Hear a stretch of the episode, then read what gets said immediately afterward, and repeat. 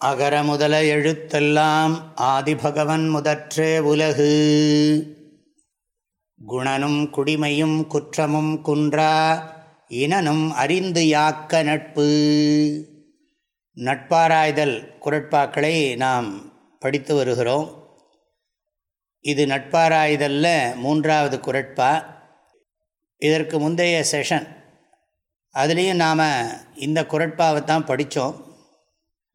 அதாவது குணங்கள் அவனுடைய குடிப்பிறப்பு அவனுடைய குறைகள் அவனுடைய நண்பர்கள் இவர்களையெல்லாம் ஆராய்ச்சி பண்ணி நட்பை உருவாக்கி கொள்ள வேண்டும் என்று சொன்னார்.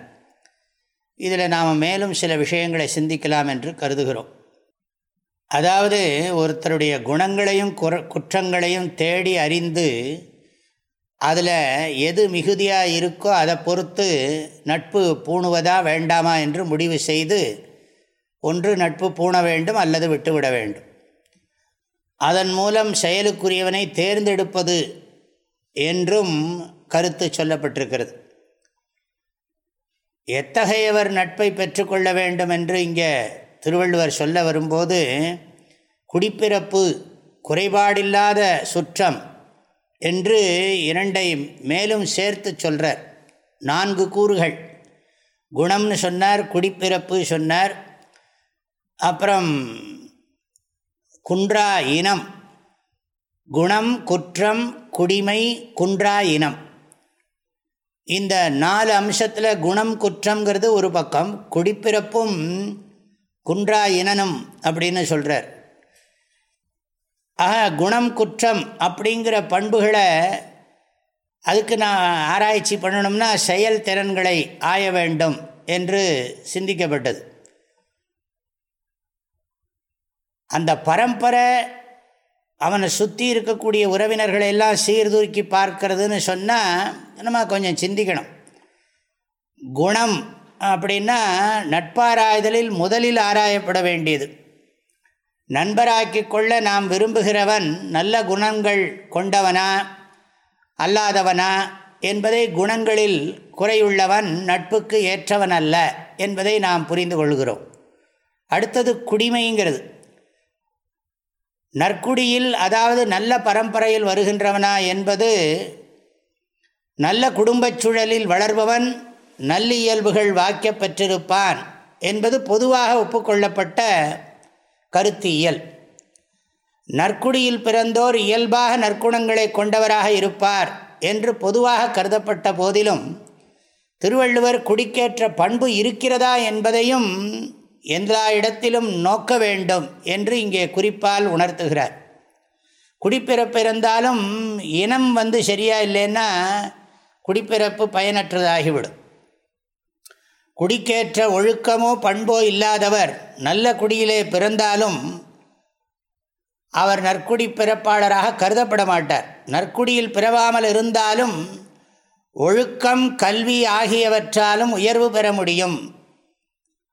மேலிருந்தும் மேலல்லார் மேலல்லவர் கீழிருந்தும் கீழல்லார் கீழல்லவர் என்று மற்றொரு குரலிலே பார்க்கிறோம்.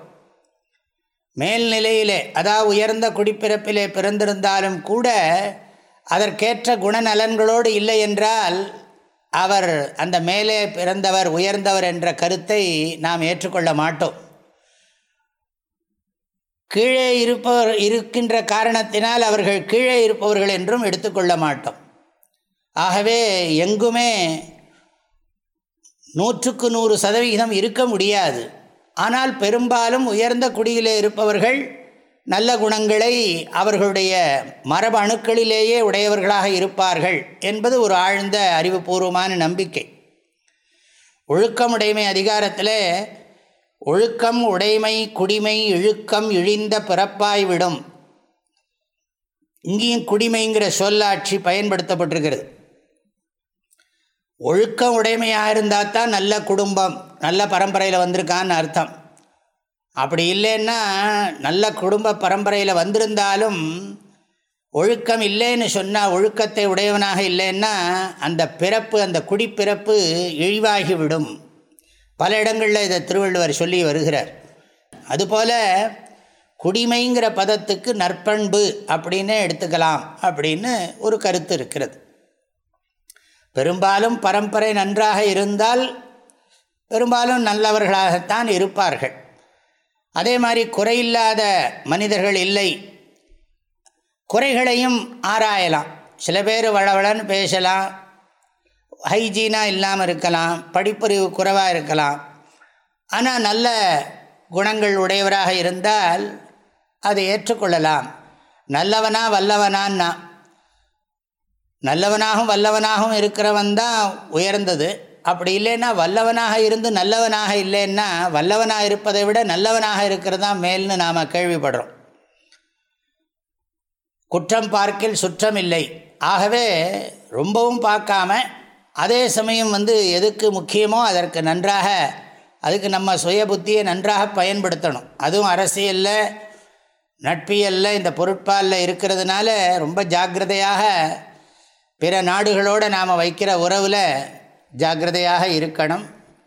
அதில் இருக்கக்கூடிய தலைவர்களையும் இந்த மாதிரி குணங்கள் எல்லாம் இருக்கிறதெல்லாம் பார்க்கணும். இது நாட்டினுடைய பண்பையும் பார்க்கணும். அந்த நாட்டிலிருந்து நமக்கு நண்பர்களாக இருக்கிறவர்களையும் பார்க்கணும். குணனும் குடிமையும் குற்றமும் குன்றா இனனும் அறிந்து யாக்க நட்பு அனைவருக்கும் மனமார்ந்த நல்வாழ்த்துகள். வாழ்க வள்ளுவம் வளர்க மனிதநேயம். தேனி வேதபுரி பூஜ்ய ஸ்ரீ ஓம்காரானந்த மகா சுவாமிகளின் உள்ளந்தோறும் வள்ளுவம் என்ற தலைப்பிலான திருக்குறள் விளக்கங்கள் தினசரி வாட்ஸ்அப் வாயிலாக அன்பர்களுடன் பகிர்ந்து கொள்ளப்படுகின்றன. இதனை உங்கள் மொபைலில் பெற ஏழு ஏழு பூஜ்ஜியம் எட்டு இரண்டு ஒன்று ஒன்று ஒன்று ஒன்பது ஆறு என்ற எண்ணிற்கு உங்களுடைய பெயர் மற்றும் ஊர் விவரங்களை வாட்ஸ்அப் செய்யவும்.